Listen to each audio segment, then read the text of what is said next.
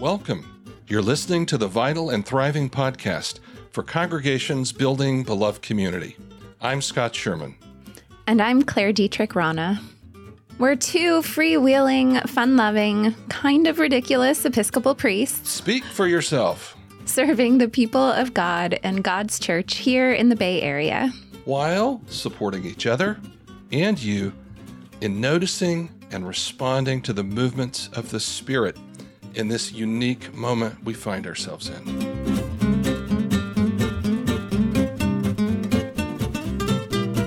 So, welcome back. I'm so excited to welcome our guest today, the Reverend Canon Stephanie Spellers, who currently serves as presiding Bishop Michael Curry's canon for evangelism, reconciliation, and creation. She is a gifted author and preacher. You know, I, I read her first book a few years ago, Radical Welcome embracing God, the other, and the spirit of transformation, uh, which I just saw it's just been re released uh, in a 15th anniversary edition. Claire, we invited her to speak at our first Newbigin House Diocese of California conference, the uh, Building the Beloved Community Conference back in January of 2020. Uh, hmm you know, we had no idea what was coming just a few months later, but we had no one knew. wonderful, nobody knew, but it was, we had this amazing gathering at Grace Cathedral pre pandemic. And what I remember, it, well, I remember a lot about it, but I mainly remember that she preached with such conviction and power that, well, she just nearly blew the Ghiberti doors right off the place. I am not surprised. She's also been bringing some fresh air into my congregation, Christ Episcopal Church Los Altos, in the heart of Silicon Valley.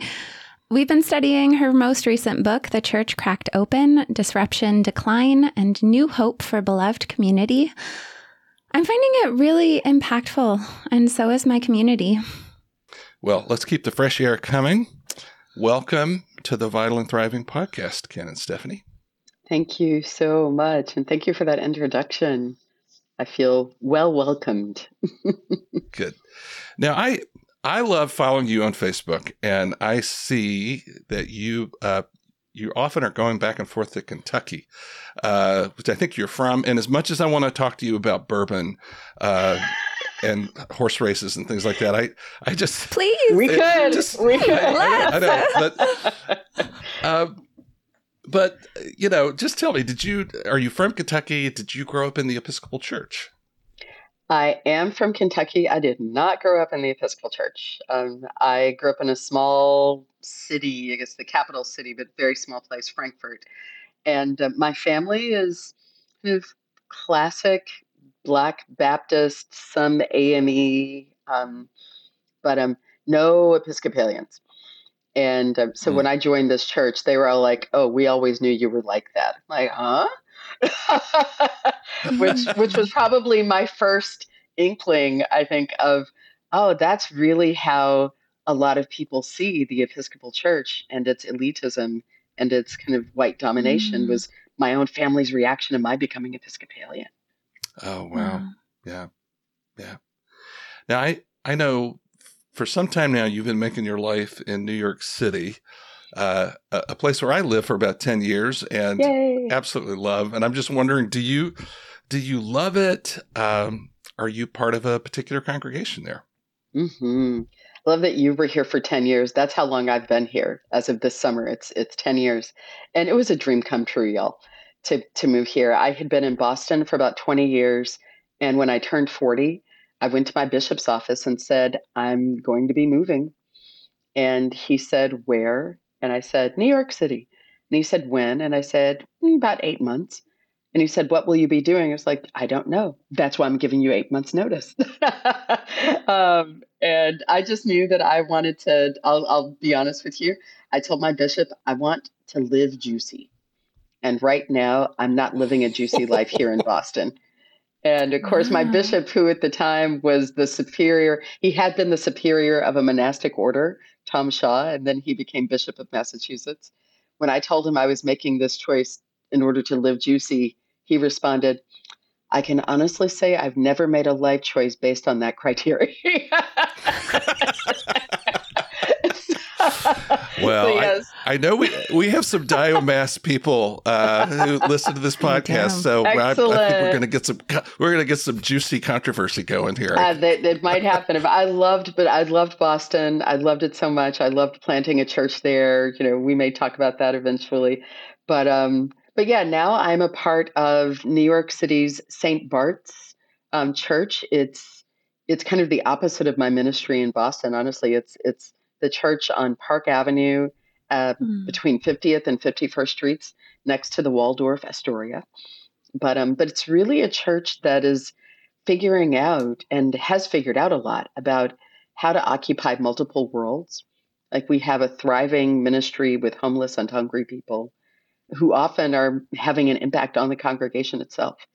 And then there's also the captains of industry and you know people who have meetings at private clubs in the city. So it's it's a wonderful mixture, and I enjoy seeing where's Jesus in all of this. It's it's like a microcosm of the church at large. So I didn't realize that you had moved to New York before joining the presiding bishop staff. So, mm-hmm. you know, we're talking so much about discernment in yes. Vital and Thriving and in this podcast. I yes. wonder if you could share just a little bit about like how did you you talked about discerning the call to New York, um, mm-hmm. but like how what was finding your way once you got there like and and how did you hear the spirit moving you um, well no i i this gets more and more interesting i guess i have no i am a huge proponent of discernment. I think that actually one of my charisms, if if we were able to identify those, is the charism of discernment with other people. And I really felt God speaking to me and mm. um, and saying, I, I want you to take what you've learned in 20 years in Boston as a church planter at the cathedral and kind of go and knit that together with a fuller life. Because I was such a workaholic and you know, my friends, my family members were all like, Where are you? Where are you? And I just kept saying, I'm serving Jesus. And one of my aunts said, I don't think Jesus would require you to do all of this, like, and to not mm. be connected to any of us. and of course, there are mm, biblical yeah. stuff about that, but but I think what she was really calling me to was where's the fullness of life? And so I I knew that I often experienced that in New York. And so I started to put the feelers out there with the churches and um, the Diocese of Long Island, which is the diocese comprised of Brooklyn, Queens, and all of the rest of Long Island. In that diocese, the bishop said, You know, I'd love to have you come and work with us on missional vitality and on helping us to mm. figure out how to be church in a setting this diverse, this fast changing. And um, I was so happy to come and do that. It really felt like the this blend of the things that I loved and and plenty of challenge too. Like I was also helping churches to figure out if it was time to close. So some hard hard work both in the mm. birthing kind of in the birthing ward and in the hospice ward it felt like. So um yeah, but that was what got me to New York and then when Bishop Curry was elected in 2015, he called and said I want you to serve as one of my canons and I said no and um, amazing. I didn't, I didn't want that level. Honestly, I didn't want that level of responsibility. I didn't want to be a target because mm. I felt mm. like once you're at this level, everybody thinks mm-hmm. they can do your job better, and everybody thinks they have a right to mm-hmm. say so publicly, and yeah. and they just start kind of coming after you. And especially if you're a younger leader, a leader of color, a woman, kind of coming from a non-traditional background with church planting and also coming from a you know working class background i was just like i don't want those people being able to paste a you know a target on my back and just have open season so yeah. Yeah. eventually though he he and the holy spirit worked on me and i said yes and i could not be more grateful that i did well us too thank you for that and I'm so glad you you brought up uh, your background in church planting, which is a big part of my ministry experience as well. Indeed. Uh, you know, one of the one of the practices we're exploring with the congregations in the Episcopal Church in the Bay Area is invitation, mm-hmm. uh, innovating a culture of radical welcome. Mm-hmm. And you've written a lot about that, but I really would like for you to tell us a little bit about your adventure in starting the crossing uh, in the Cathedral of St. Paul. Mm. so much of the crossing community is the story of invitation, really. Uh, I, I love that practice and that word, kind of you bringing that in. For starters, we we wanted to invite people who are not usually at the center of the church's life to come and be in conversation with Anglican traditions, and um, and to say together, well, here's how we hear God moving in these uh, and moving afresh through these sacraments. Here's how we hear God speaking afresh in these scriptures. Here's how we understand God to be working in the world through Anglican tradition and and things even more ancient than Anglicanism. And um, and so we went out there and we invited people not to be a part of a worship service. Hear me now. we did not go out and say, "Hey, come to our worship service that we put together for you," because that's not really much of an invitation. That's an invitation to consumption, but it's not an invitation to ministry or to real Christian community. And so what we did was we went out and sat, and I had, you know, gathered up people who were younger and kind of very hungry, but maybe not connected as much with church, folk of color, queer folks. All of us together kind of went forth talking to other people about what do you dream? And what is what is God dreaming in you? And how does that connect with what God's been dreaming in this Episcopal community all along? And mm. how does that get woven together? And a lot of folks said, Oh, you mean you want to hear from us? Yeah. You mean we can do the preaching? And we said, Yeah. Like I actually did not do the preaching at the Crossing community for the first four years of that ministry. Mm-hmm. My job as priest was to train other people so they could discover their voices their way of proclaiming good news. So it was all about authentic invitation and radical welcome. In other words, not just saying, you're welcome, you're welcome, but really welcoming people to bring their whole selves and to help to shape this incarnation of the body of Christ. And it was it was a beautiful thing. It was a challenging thing. We were doing church in a way that none of us had actually seen church done.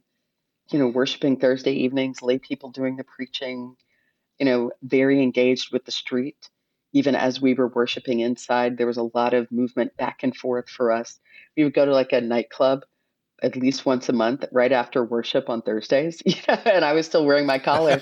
and we would just continue talking to people and inviting them to talk about mm-hmm. Jesus and God and the holy and divine and how they were meeting God on the floor of this, you know, this club, you know, in this moment.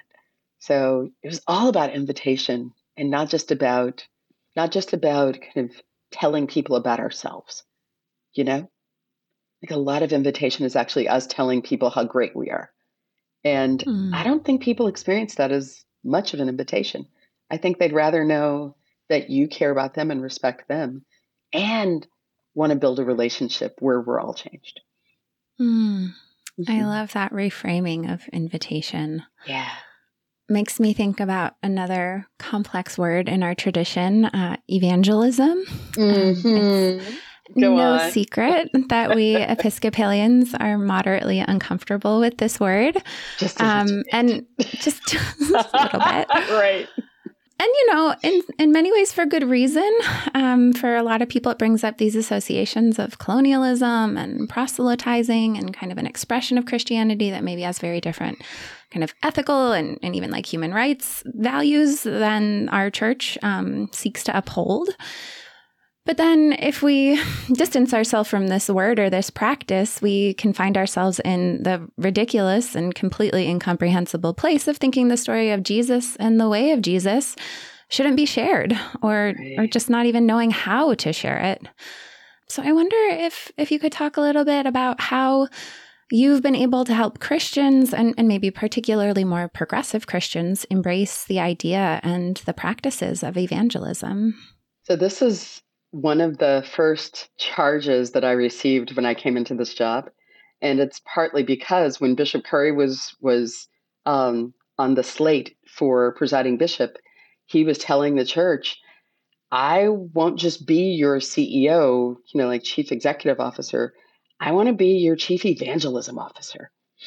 And so when he brought me in, he said, to me, he's like, and I want you to implement on this and help our church to fall in love with Jesus and have a different relationship with with the ministry of evangelism. And I said, How long do I have? you said, um, This is why I said no to this job in the exactly. first place. I'm like, wait, you gave me evangelism, racial reconciliation, and the care of creation. No bigs, you know. um, so on so on the evangelism front, I think a lot of what we started with was really doing a deep listening.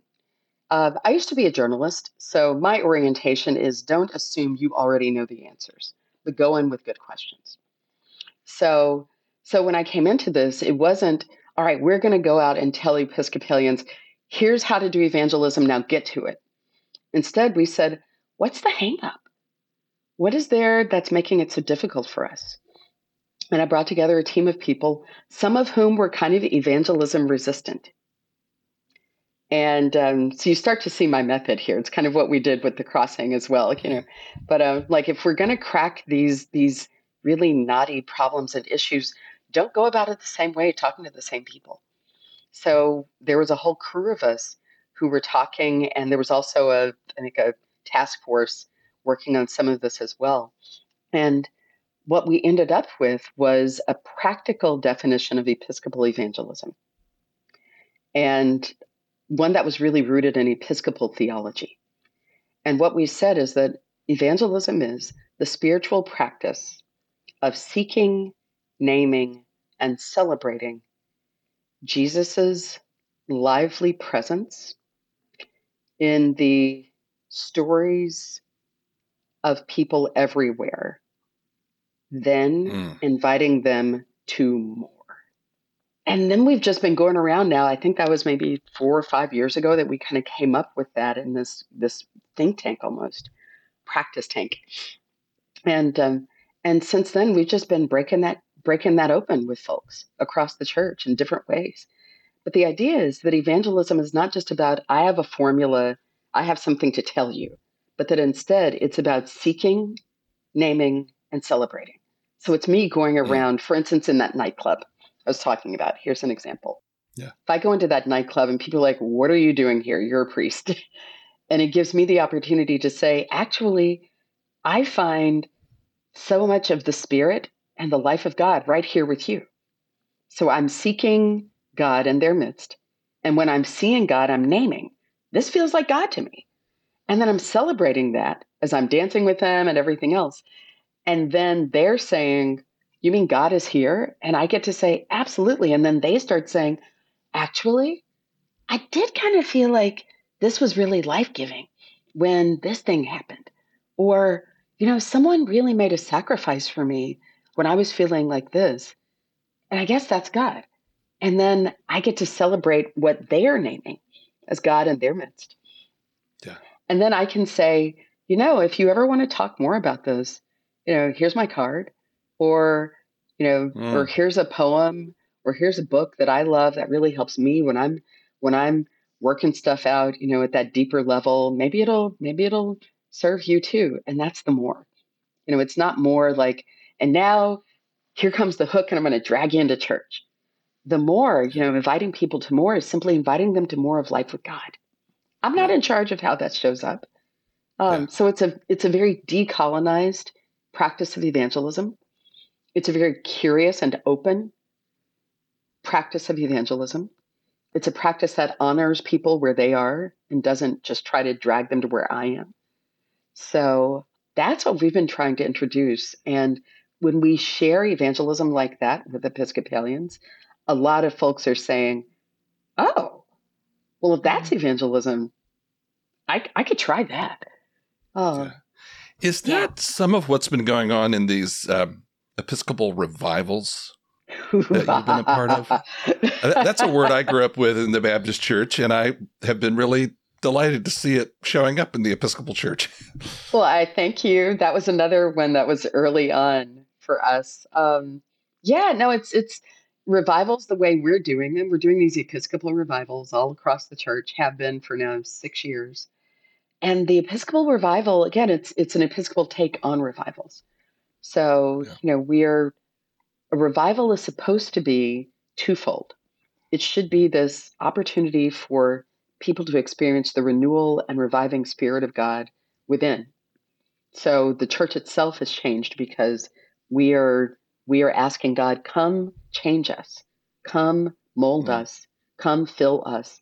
We are not what you wanted us to be, but we want to be that. Revive us so that we can. But it's also asking God to revive, to renew, to transform the communities around us.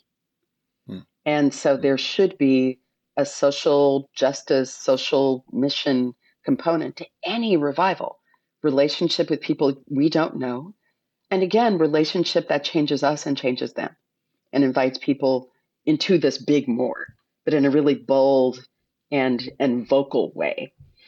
Yeah. So that's what we've been doing with these revivals. They're they're not in a box. You know, it's not like revival in a box. Here's your kit, you know, for it necessarily. They're very contextual. We invite folks to discern what does good news sound like where you are? And then your revival should proclaim that good news and invite people into more where you are.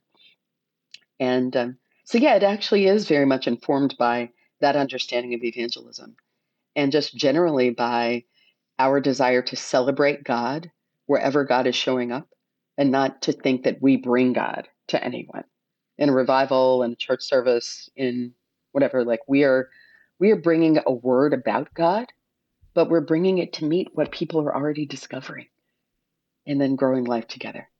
Yeah.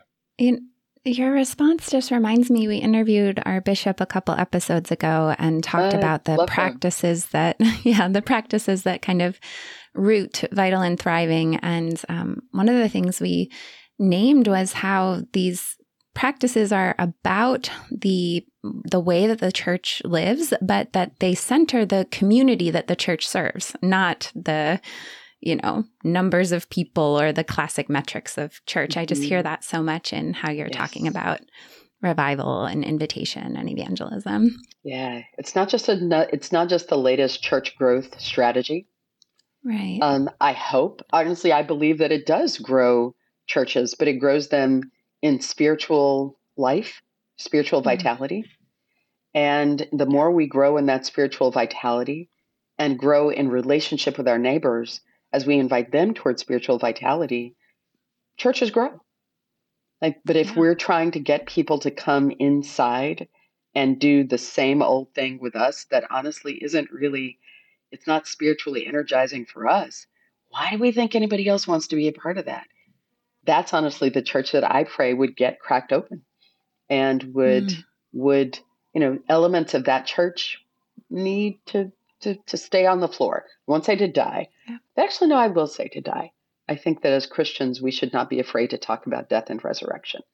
So yeah. I'm correcting myself on that. There are parts of our church's life that need to die. Yeah. And we should allow that to happen, knowing that we've already sensed the death ourselves. Mm. Can we now speak mm. honestly of it? We're tiptoeing around the body as if something hasn't died. And it has. Yeah. And new life can be reborn. But can we talk about what's died? Mm-hmm. Mm, so important. Mm-hmm. Um, so, we really want to talk about your ministry of reconciliation in the Episcopal Church. Our denomination is in this unprecedented time of focus on justice and reconciliation. And many of our congregations, including mine, have gone through the Sacred Ground curriculum, seeking to follow Jesus on a spiritual path of telling the truth about our churches and race, proclaiming the dream of beloved community, practicing the way of love in the pattern of Jesus, and repairing the breach in society and our institutions. Can you share um, how this initiative came about? Yeah, so what you're talking about, in a way, the um, the four practices that you just named uh, are the becoming beloved community labyrinth. We say. So, in other words, you know, um, this was back in 2016 and 17. We knew that we wanted to embrace the work of racial justice, healing, and reconciliation more fully as a church and to make to make a lifelong a long-term commitment not just another program And so our team did, again, a lot of listening, a lot of connecting. And what we discerned uh, on the racial justice and healing side of my portfolio, the team that I work with, we said, actually, we, we think we need a framework. We need a spiritual framework for understanding this ministry and how it changes us into the likeness of Christ, and how when we engage it, we are growing in the likeness of Christ. So that's where we came up with this idea that that the work of racial healing and reconciliation and justice is like walking a labyrinth, you know, and that there are these four components of the labyrinth, four parts of any ministry of justice, reconciliation, and healing has to include truth telling. It has to include proclamation of what we're going toward and not just what we're against. It has to include practice in the ways of healing and reconciliation. And that's where you get formation, anti racism training, things like that. And it has to include justice work. It can't just be about us staring at ourselves, it also needs to be changing systems and institutions. And so we we shared that framework. We've created various curricula around it, the Becoming Beloved Community framework. And then a few years ago, we said, all right, this is good. It's going. Folk are engaging it locally at diocesan levels. It's great. But there's another piece to this, especially around the formation piece, and that is we are a church that's about 90% white. And in the wake of so much turmoil in our country and our own lives around race, we realized we're like, you know, we can't fix everything. Nobody can. We can't try to take on everything. But if we're a 90% white church, can we create a tool, a journey, so that white people can connect with other white people and just talk each other through the work ahead? And that's where Sacred Ground came in. You know, that that's where you get that, especially in that practicing the healing way of Jesus, kind of part of the labyrinth. That's a particular project, a particular curriculum, so that white people can talk to other white people. And I don't have to be in the room because um, I'm tired and there's only there's only you know like again there's only 10% of us who are people of color. So if we were the only ones capable of leading this work, it's not going to get done. Um, mm. And honestly, white folks created these systems. These systems mm-hmm. serve white cultural domination. So it stands to reason that white people are going to be the ones who ultimately will have to make real steps and sacrifices in order to dismantle it and to come to new life. So that sacred ground is really inviting white folk to walk on that ground, to recognize it as sacred, and to help each other and to have folk of color in the mix too, but really white folk to get other white people moving. And it's happening. I've just been amazed at the movement that's really come up around sacred ground. It's it's completely shocked all of us, mm. but we feel like the spirit was a part of that. You know, I had the privilege, I, I mentioned earlier, uh, having you here for our first uh, Building Beloved Community Conference mm-hmm. in 2020. Uh, you, along with uh, Professor Willie Jennings, led us some through some pretty deep reflection on what this work before us is. So I wasn't surprised to see the church cracked open uh, mm-hmm. emerge from your pen. Mm-hmm. You know, I was really moved though by the the kind of the guiding metaphor of the book. The story mentioned in the four gospels of a woman who breaks up an alabaster jar to anoint Jesus with this costly ointment. And you actually compare the Episcopal Church to the broken jar. Right. Uh, but the part I love about it is y- you say we should resist the urge to gather the pieces and reassemble the jar. Rather, we should accept the anointing as the means to heal our brokenness. And mm. uh, I'm quoting you here help one another grow into all that we're created to be. Mm-hmm. um, how this just seems to me to be like the whole Holy Spirit inspiration. Could you just say a word about kind of how that came to you? Um, ah. um, I, I actually, and thank you for the opportunity, Scot, to thank you all, because that conference really was one of the one of the germinating seeds, I guess, if you will, that that led me to writing this book. You know, when I was with wow. you all, yeah, yeah, and we were talking about kenosis, the idea of self-emptying, mm. and how you know what is what are the ways that the church needs to embrace self-emptying or kenosis, especially a white supremacist or white dominant church. You know, a church so steeped in empire and colonialism. The only way we can get free is through kenosis. What it felt like, like we had been having those conversations, and then suddenly here came this pandemic.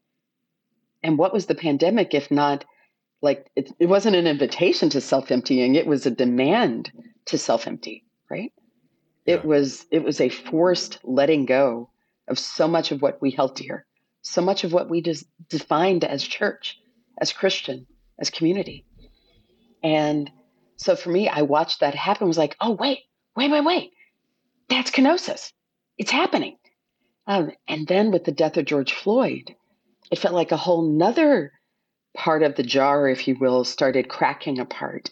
And that was what we understood about America, what we understood about our national narratives. Many of us had already been examining this, make no mistake.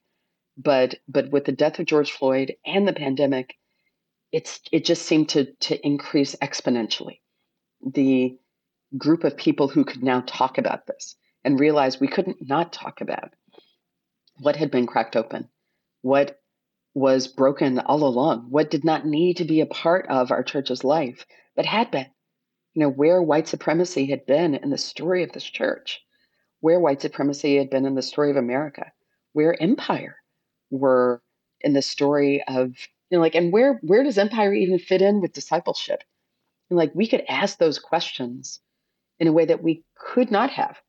I actually remember even saying the phrase white supremacy at at the gathering with y'all, um, Scot, and people coming up to me afterwards and saying, "We don't use those words." Mm. We don't use those mm. words. And it was, you know, there were more evangelical folks and whatever, but they were they weren't mad mm. at me, but they were just saying, "Wow, you can say white supremacy in your church. I'm like, well, we're, we're trying to. That was January of 2020. By June of 2020, we were saying it. Oh, yeah. It oh, got yeah. cracked open. Mm-hmm. Mm-hmm. Yeah. So, yeah, I think once I saw that happening, I, I had to reflect.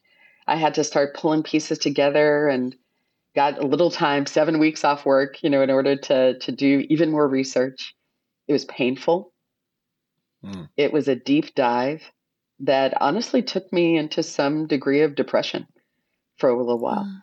I was also just exhausted, you know, like writing so much so quickly. But um, but it was I I suddenly felt the weight of I just felt the weight of it and the anger at our church, the disappointment, mm. and and the need for hope really desperate clinging to God because I couldn't generate that hope for myself. Yeah. So, yeah, mm-hmm. writing that book, I'm I'm grateful that it has been meaningful for a number of folk out there. It was what I needed, you know, to believe mm-hmm. that there could be this kind of disruption, decline, this kind of reckoning, and that somewhere out there was still the hope of beloved community. Only, only if we could get back in line with Jesus and his way of love. Uh, you write with such a honest and kind of devastating clarity about the history of our church. Yeah. Um, and I, I just want to quote you again. Um, you write about how the Episcopal Church, and I quote, energetically cooperated with, provided theological cover and blessing for, and received wealth and privilege from systems of colonization and white domination. Mm-hmm. End quote. Um, so you is. talked a little bit about kind of the the cost um, of doing that research and really immersing yourself in this history. Um, I wonder how you thought through how to share this in the writing. I, I mean, I thought how you even just structured the historical chapters was really um, very effective, um, but I imagine took a lot of a lot of work. Those were the last chapters I wrote. I ah. kept coming back to them because they were so hard, Claire. They were yeah. so hard. Um, yeah. My editor kept saying, "Just, just call them done." I'm like, "They're not done. They're still like hmm. I feel like I've put all this stuff out there, but you can't just dump that on people. and mm-hmm. there wasn't and there wasn't an authentic bridge yet to the chapters where I was talking more about the love of community and hope and kenosis and solidarity. Um, it, I hadn't made the connection yet. So I, I hmm. rewrote those chapters several times. Um, and then I ended up writing this extensive, I think it's about a 50 page study guide to go with the book. And a lot of the a lot of the history pieces that were on the cutting room floor found their way into that study guide. And that's mm. a free resource at churchcrackedopen.com. Mm. But yeah, I I I didn't want people to go so far into that valley without a companion. And so mm. I felt real mm. responsibility that if I was going to open this door and take all of us into our collective closet like this, take all of us descending, you know, into this valley, I better have a sense of what's the way out. Not how to fix racism, but just mm. what hmm. is what is the overall hope that God has given us for human community? And mm. and to me, that hope is grounded in Jesus Christ.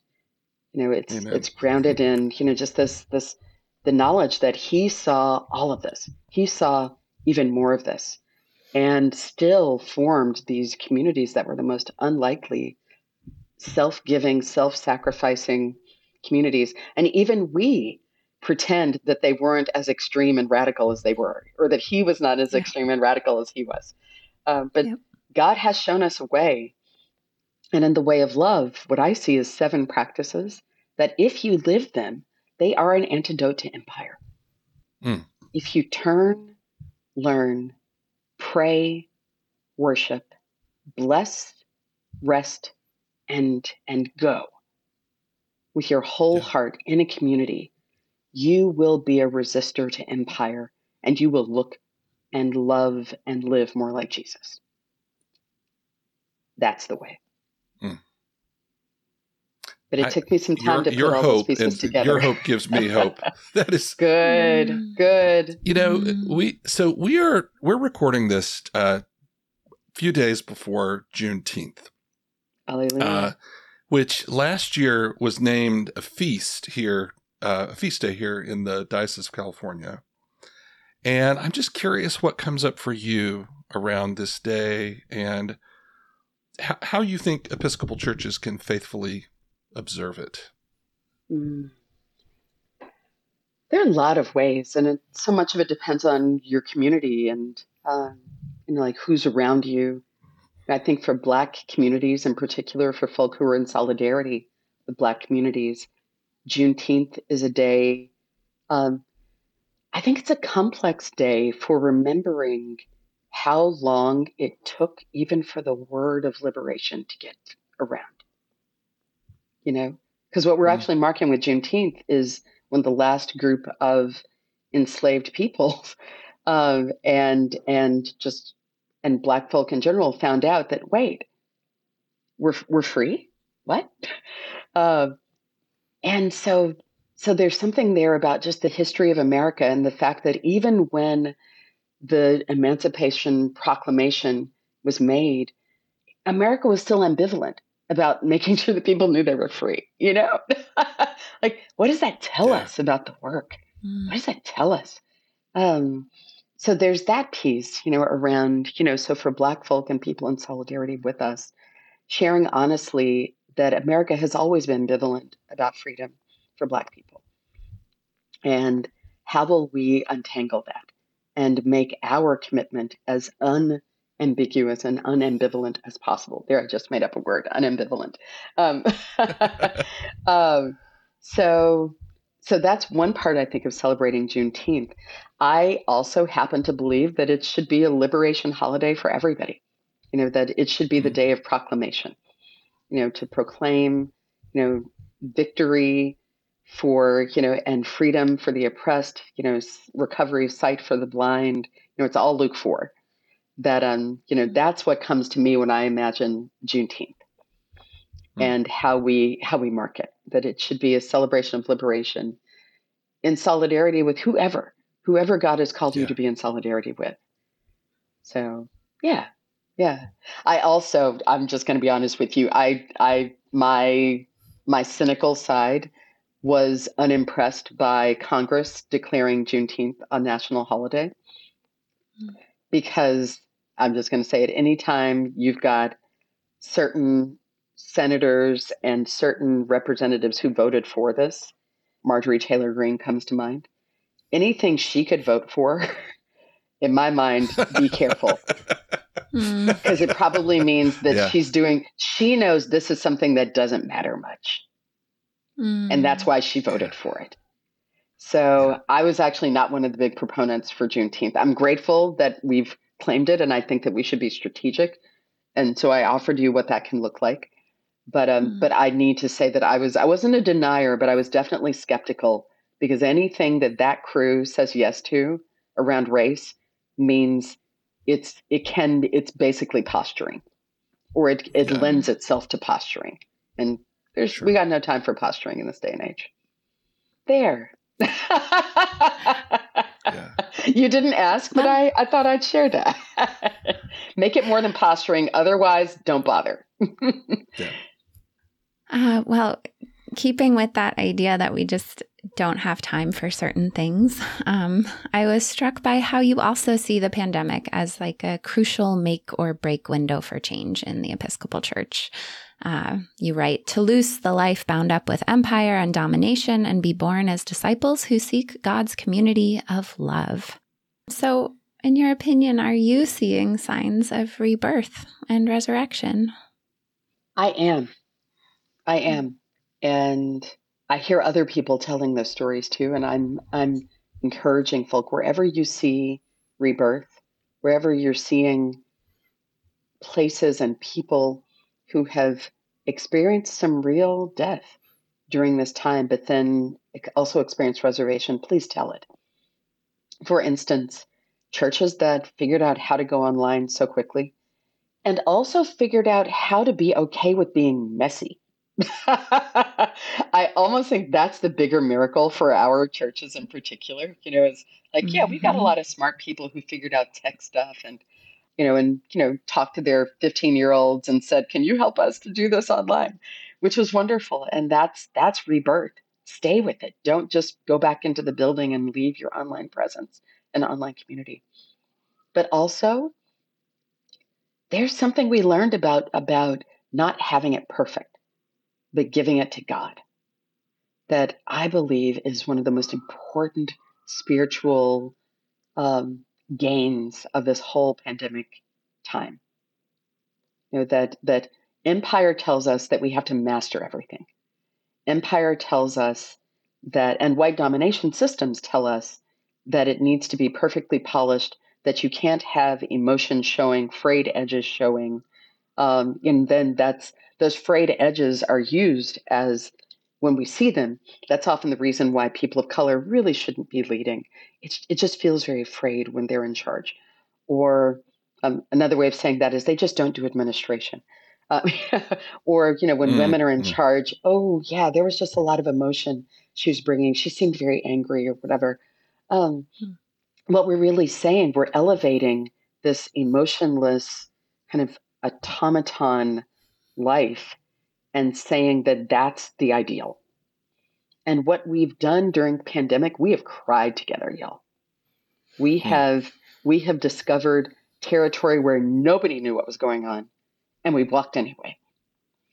We have embraced ways of being that women have known, that people of color have known, that poor people have known, but that didn't really match up with the way of elite empire culture.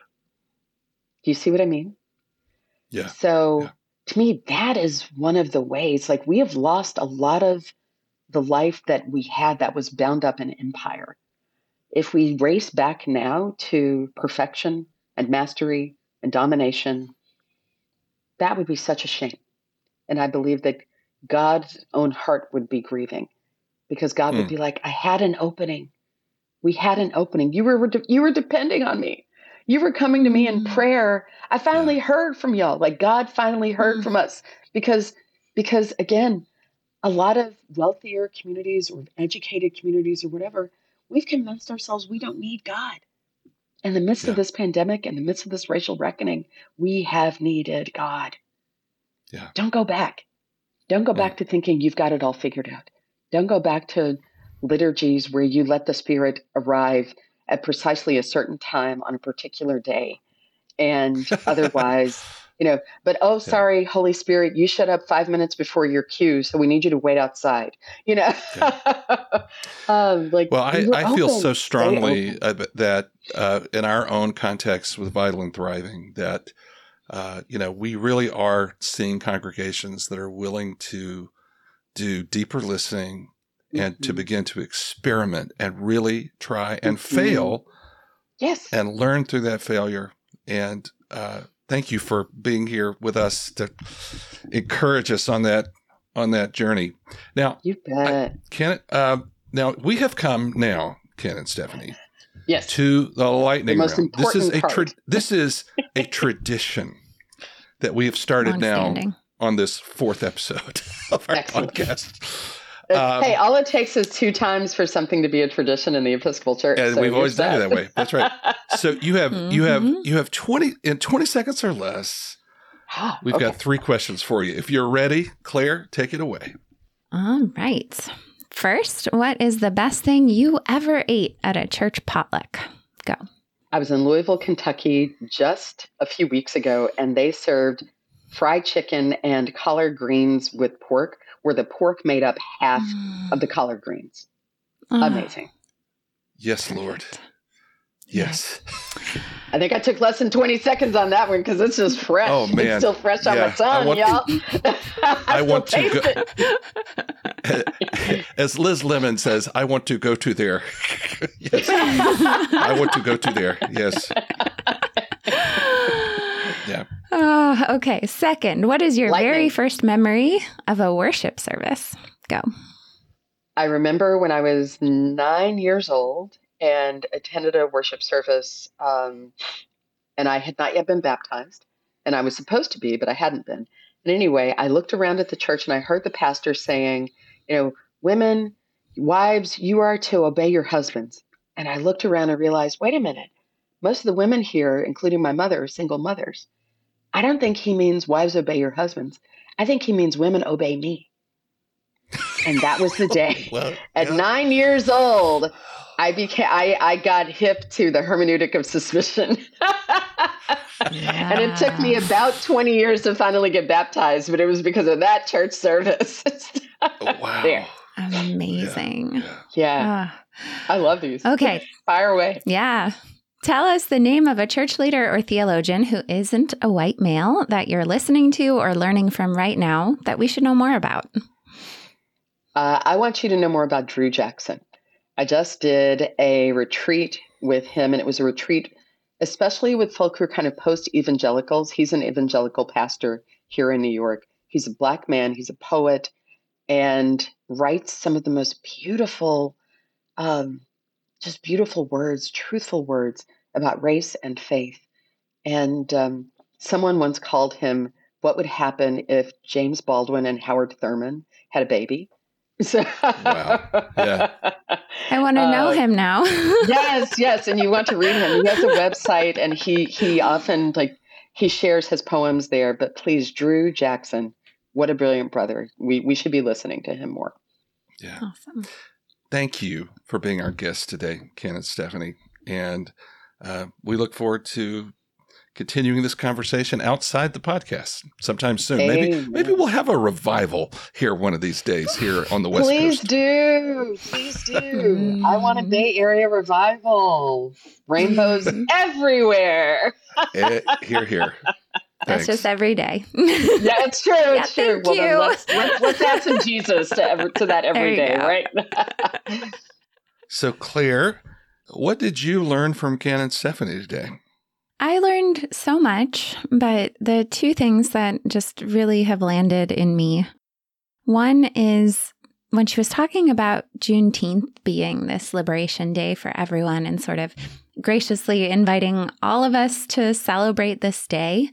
I found myself thinking of the way that the good news of the gospel has been shared, that it's this already but not yet. Like we have been freed and yet we don't quite know it. Um, and how so much of this conversation just felt like that kind of leaning into letting go of what keeps us from knowing and living in the love and the liberation of God. Yeah. And then I also just loved when she was talking about um, being a journalist and bringing that to her work.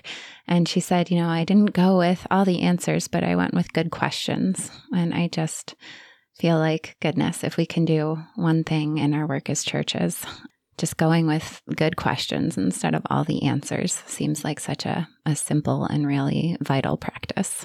Yeah. Yeah. I, you know, it's interesting. I think I had that same sense of, just how grounded in the now and the not yet, you know, the naming of the not yet with real clear eyed kind of, you know, pretending like the challenges aren't the challenges. I, I remember reading an interview with her one time in the Episcopal News Service. It was after the racial audit came out, and she was so, it was a terrible indictment of the Episcopal Church. Yeah. And she was so hopeful, but she said, I feel like we've thrown powder on the poltergeist you know we can we can like see it and address it Oh, and she just has this kind of jesus rooted hope that says you know we, Yeah. we still know what god is doing and um and I, I find that hope uh deeply encouraging yeah. I, I think when she kind of corrected herself and said, yeah, you know, there are some things that have to die because in order to speak with integrity about new life, we have to name that. And I just, uh, yeah, that tension was so powerful and yet so beautiful how she kind of keeps pointing us toward resurrection. amen Amen. Well, thank you all so much for listening to these first episodes of the Vital and Thriving podcast. We are going to be taking a brief summer hiatus. We hope that all of you are also. But we will be back in August with some new episodes and some incredible guests. So we will get information about that out to you soon. This episode of the Vital and Thriving podcast was hosted by Claire Dietrich Rana and Scot Sherman. Our theme music is composed and performed by Jeremy Sherman as tribute to Django Reinhardt and the Hot Club of France. This podcast is part of Vital and Thriving Congregations, a joint initiative between Newbigin House of Studies and the Episcopal Church in the Bay Area, the Diocese of California. Visit vitalthriving.org for more information.